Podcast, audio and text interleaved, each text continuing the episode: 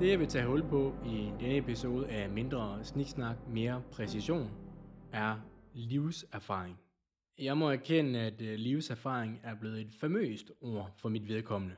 Hvis man slår selve ordet op, får man, at det henviser til en erfaring opnået gennem levet liv og personlig erkendelse, og ikke igennem studier, uddannelse eller lignende. Det lyder jo egentlig fint nok, men i denne episode vil jeg komme ind på, hvorfor at livserfaring i sig selv ikke er nok for karakterudvikling. At det måske endda faktisk slet ikke er så betydningsfuldt igen. Derudover vil jeg også komme ind på, hvordan at livserfaringen kan anvendes som en krykke eller retfærdiggørelse for ubevidst eller uhensigtsmæssig livsførelse samt dårlige valg. Jeg kan jo allerede høre, at der er en del her, jeg skal argumentere for, så lad os komme i gang. Lad os starte med det første punkt. Livserfaring indebærer, at man erfarer noget. Det vil sige, at man tilegner sig en forståelse eller indsigt igennem personlig oplevelse eller undersøgelse. Okay, så for at man egentlig kan snakke om, at man har noget livserfaring, så skal man have tilegnet sig en forståelse eller indsigt. Jeg har kun levet ydmyg 28 år, men har allerede masservis af oplevelser, hvor folk har fremsat, at noget jeg gjorde eller har sagt, ikke kunne finde sted eller ikke var præcist nok, fordi jeg manglede noget angivelig livserfaring. Noget livserfaring, som de så mente, at de havde. Bemærk, at jeg sagde, at jeg havde masservis af oplevelser, og ikke erfaringer. For jeg vil påstå, at ofte når folk henviser til, at de har livserfaring, så er det egentlig blot livsoplevelse, der er tale om. De her kommentarer, jeg har oplevet angående livserfaring, de er aldrig blevet opfuldt med noget konkretisering. Det vil sige, at personen har kunnet identificere, hvilke specifikke mekanismer det er, som medvirker til, at det jeg siger eller gør er upræcist grundet en angiveligt manglende faktor, kaldet livserfaring. Det er tilsvarende, hvis man så på en matematisk ligning, der skulle løses, og så fik jeg at vide, at mit facit var forkert, fordi at jeg lige havde glemt at tage højde for en variabel kaldet livserfaring i ligningen. Men der blev aldrig fuldt op på, hvor den variabel var i ligningen, eller hvilken værdi den variabel egentlig havde. Hvis jeg siger til en person, at den måde du udfører en rygøvelse på, ikke er helt korrekt, for eksempel hvis nu de gerne vil ramme en bestemt muskelgruppe i ryggen. For at komme med sådan en udtalelse, hvis jeg ikke vil fremstå som et fjols, og nok være et fjols, så skulle jeg kunne identificere, hvad der konkret i udførelsen af øvelsen medvirker til, at den ikke er korrekt, og med hvilken tilgang eller indgangsvinkel jeg kan identificere den korrekthed ud fra. Så når personer slynger ud, at der er noget livserfaring, man ikke har, som dermed angiveligt skulle påvirke rigtigheden eller kvaliteten af en udtalelse, tilgang til noget eller handling, så er der også et ansvar om at kunne et præcisere, hvad det konkret er i ens tilgang, der er fejlagtig eller upræcis, og to, være i stand til at kortlægge ud fra hvilken en tilgang eller indgangsvinkel, de er i stand til at identificere denne fejlagtighed. Personligt tror jeg aldrig, og jeg mener som i aldrig, at jeg har oplevet, at de mennesker, som har udtalt dette, har været i stand til det her. Hele den her dynamik minder mig om en specifik sketch, Anders Madison laver, hvor han tager udgangspunkt i den ubevidste serviceadfærd, man finder i tøjforretninger. Han påpeger, at personalet bare per automatik, uden egentlig at vide hvorfor, eller med en forståelse af det, de siger, bare slynger ud, så snart man går ind i butikken. Øh, du må sige til, hvis der er noget, jeg kan hjælpe med. Det er på samme måde, jeg oplever de her udtalelser i retning af, ah, husk nu, at jeg har noget livserfaring, du ikke har.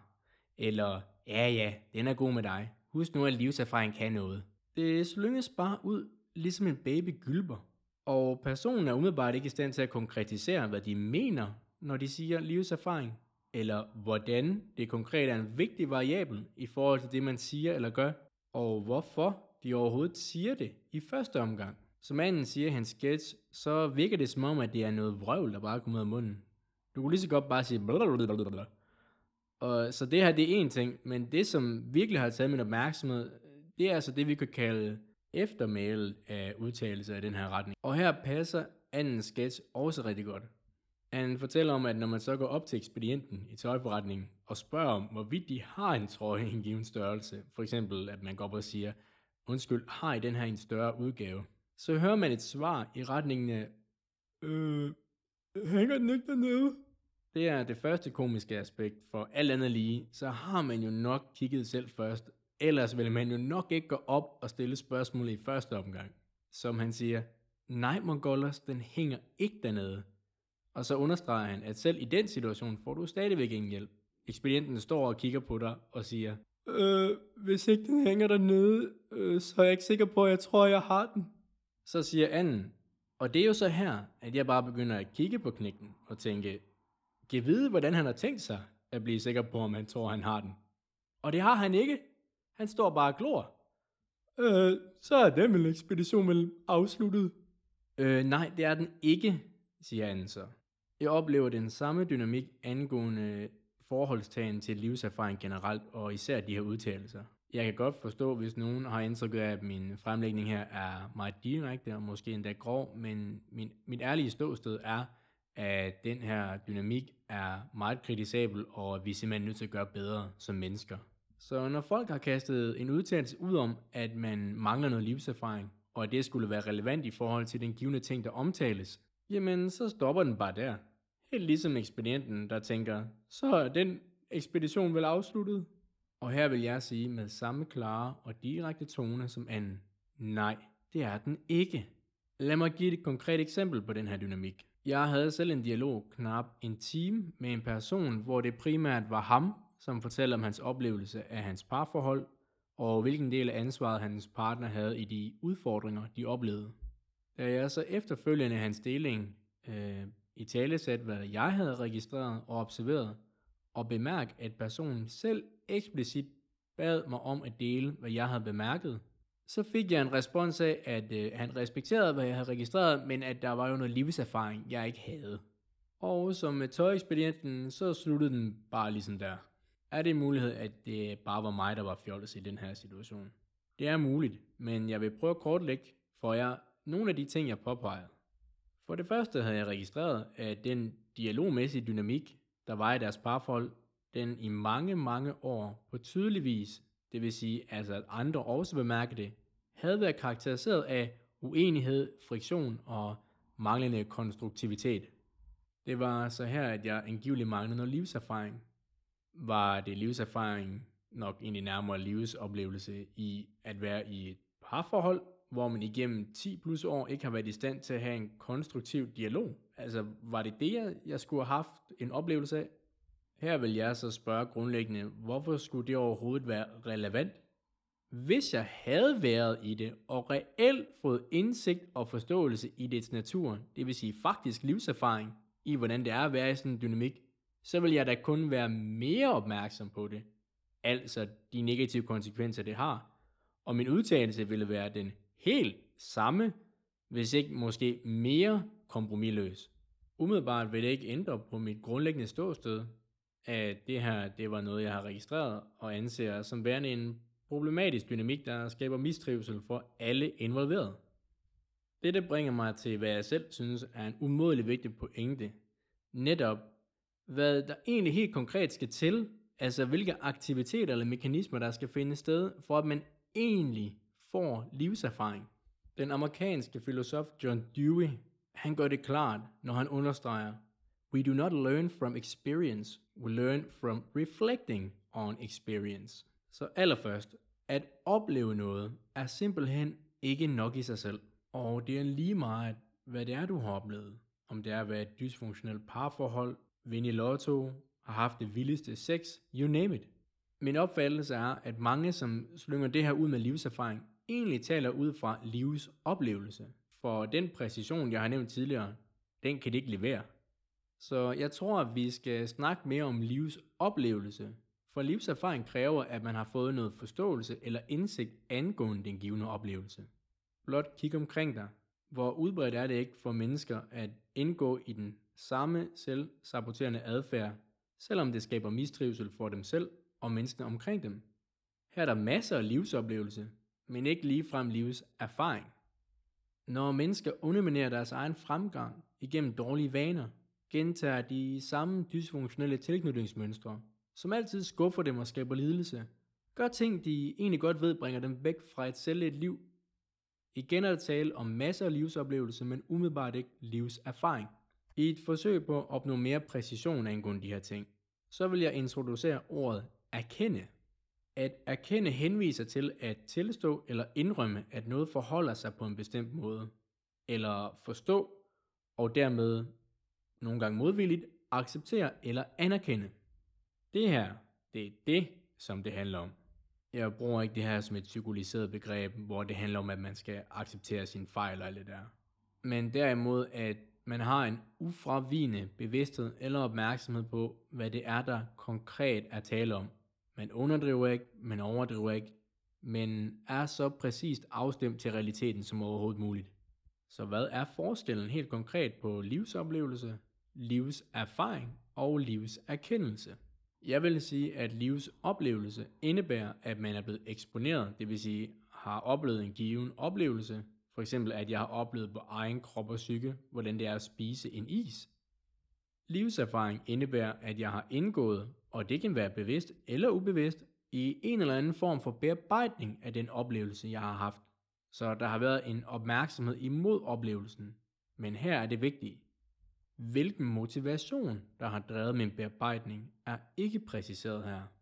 Lad os tage mit tidligere eksempel med en konfliktfyldt dialog i et parforhold igennem 10 plus år.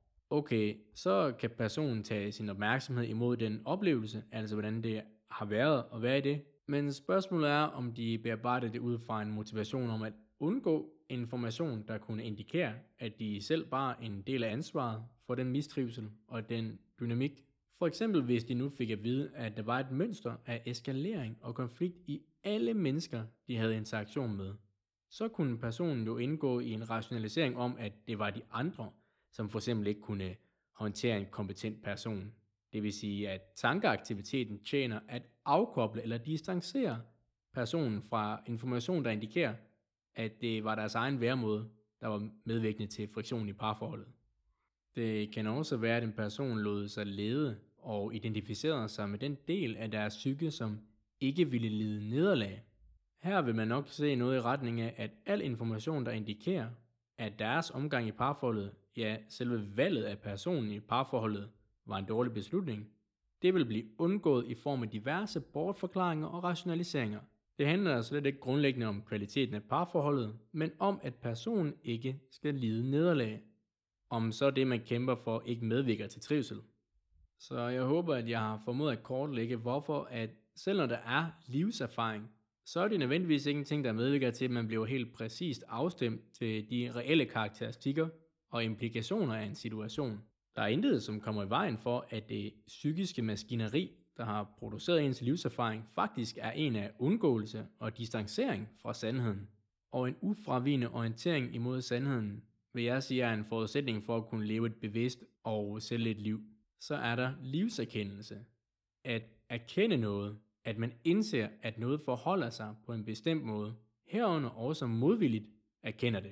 Jeg vil bevidst ikke formulere det som, at man accepterer eller anerkender det, for det synes at insinuere en bestemt holdning eller en normativ forholdstagen til det, det vil sige, hvor man har en vurdering af, om det er godt eller dårligt.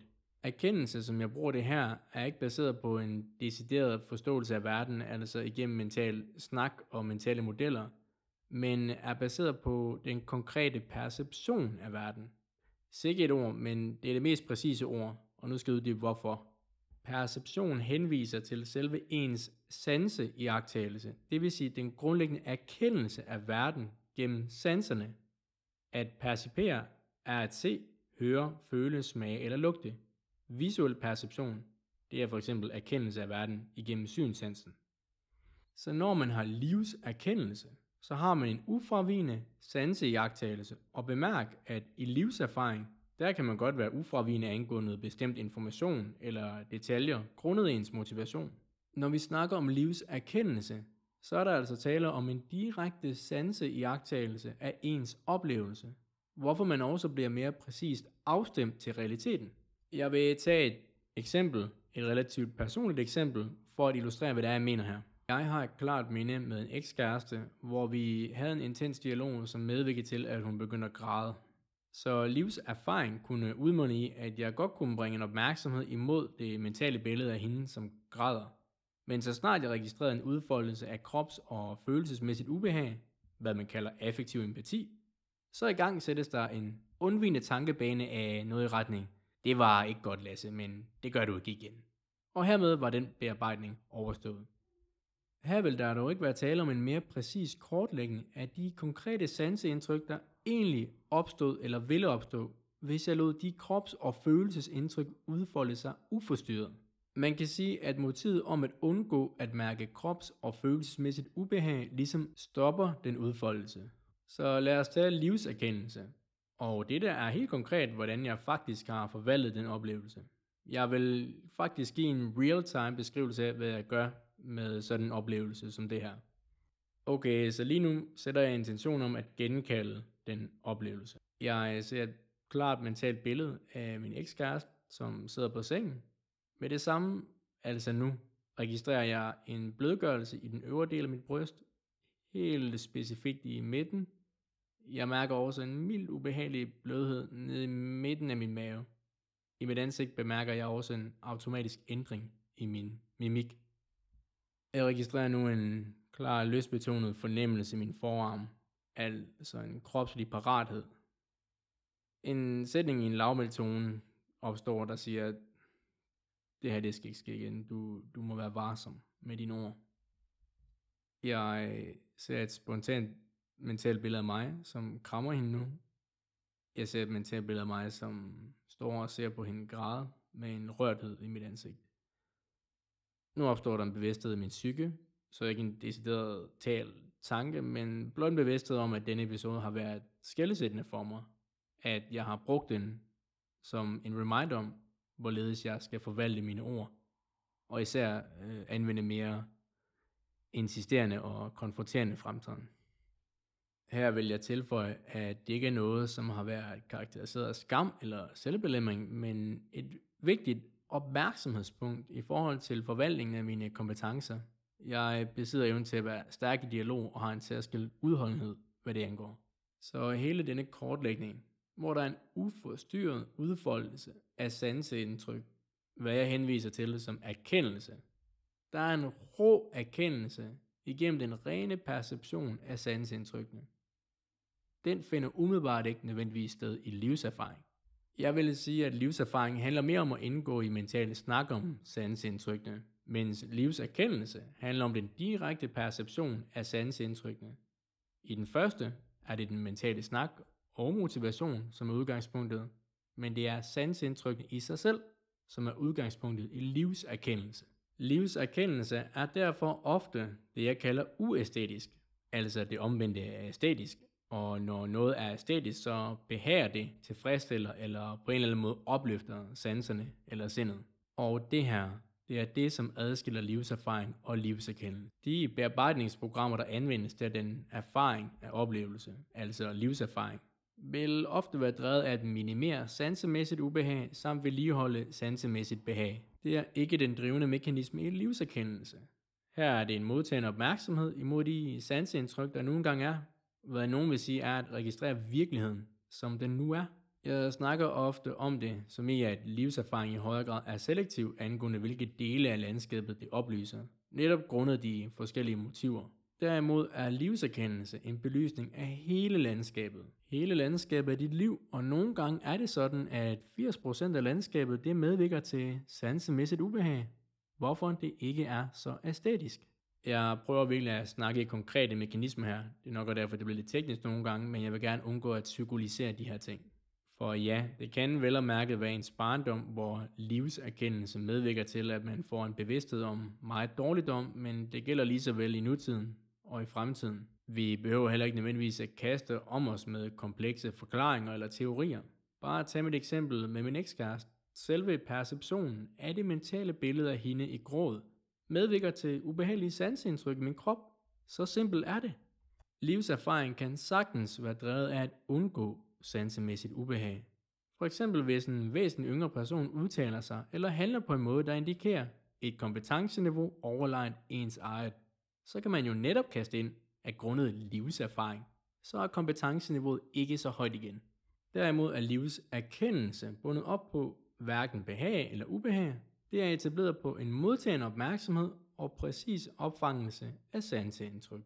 Så for at runde det hele af, så er den højeste kaliber det, jeg vil kalde livsførelse.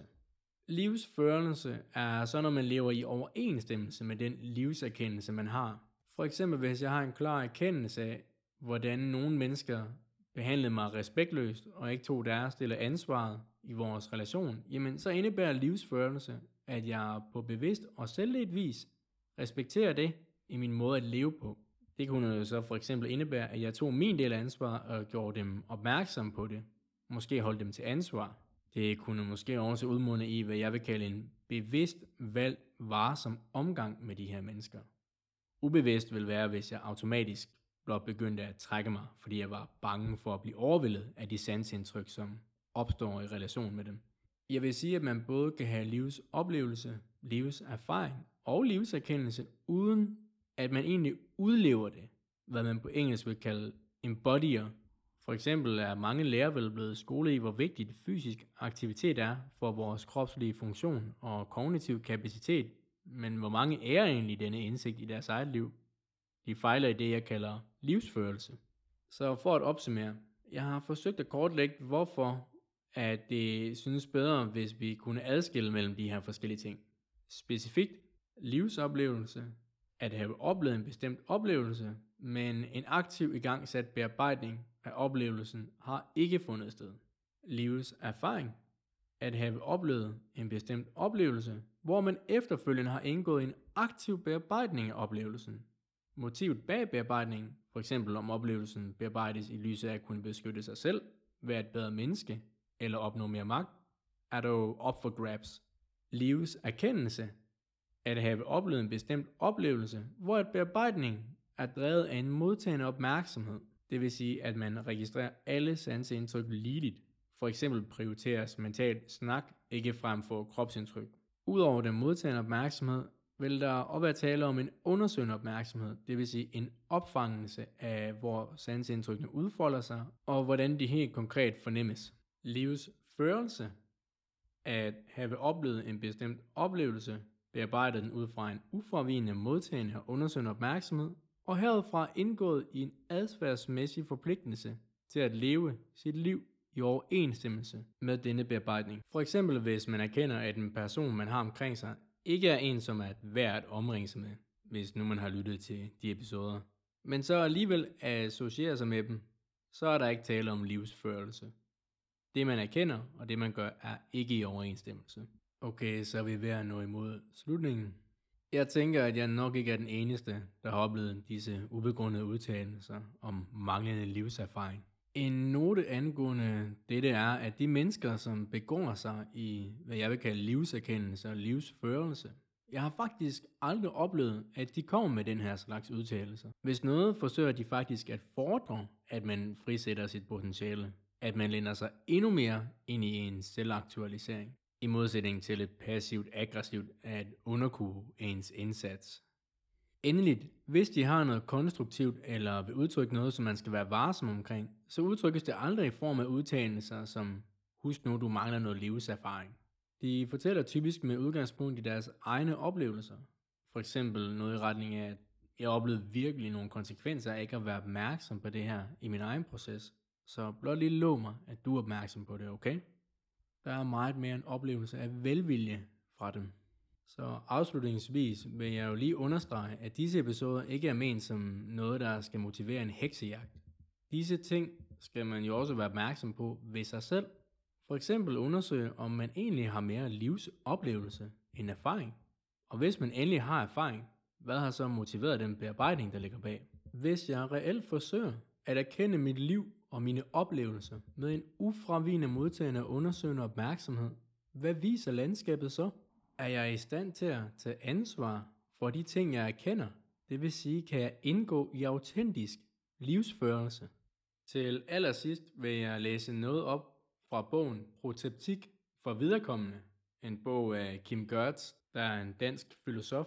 Han underviser, vejleder, coacher og holder foredrag, og har fokus på anvendelse af filosofiske modeller, metoder og tanker i forhold til ledelsesudvikling, coaching. I denne bog har han blandt andet forsøgt at fremstille, hvordan en dialog imellem Aristoteles og Alexander den Store muligvis kunne have set ud. For jer, der ikke ved det, så var Aristoteles en lærermester og mentor for Alexander den Store allerede fra en tidlig barndomsalder. Og nu vil jeg læse den omtalte dialog højt. Alexander. Kære Aristoteles, hvordan kan jeg vide, hvad der er sandt, når jeg hører folk fortælle om det, de gør?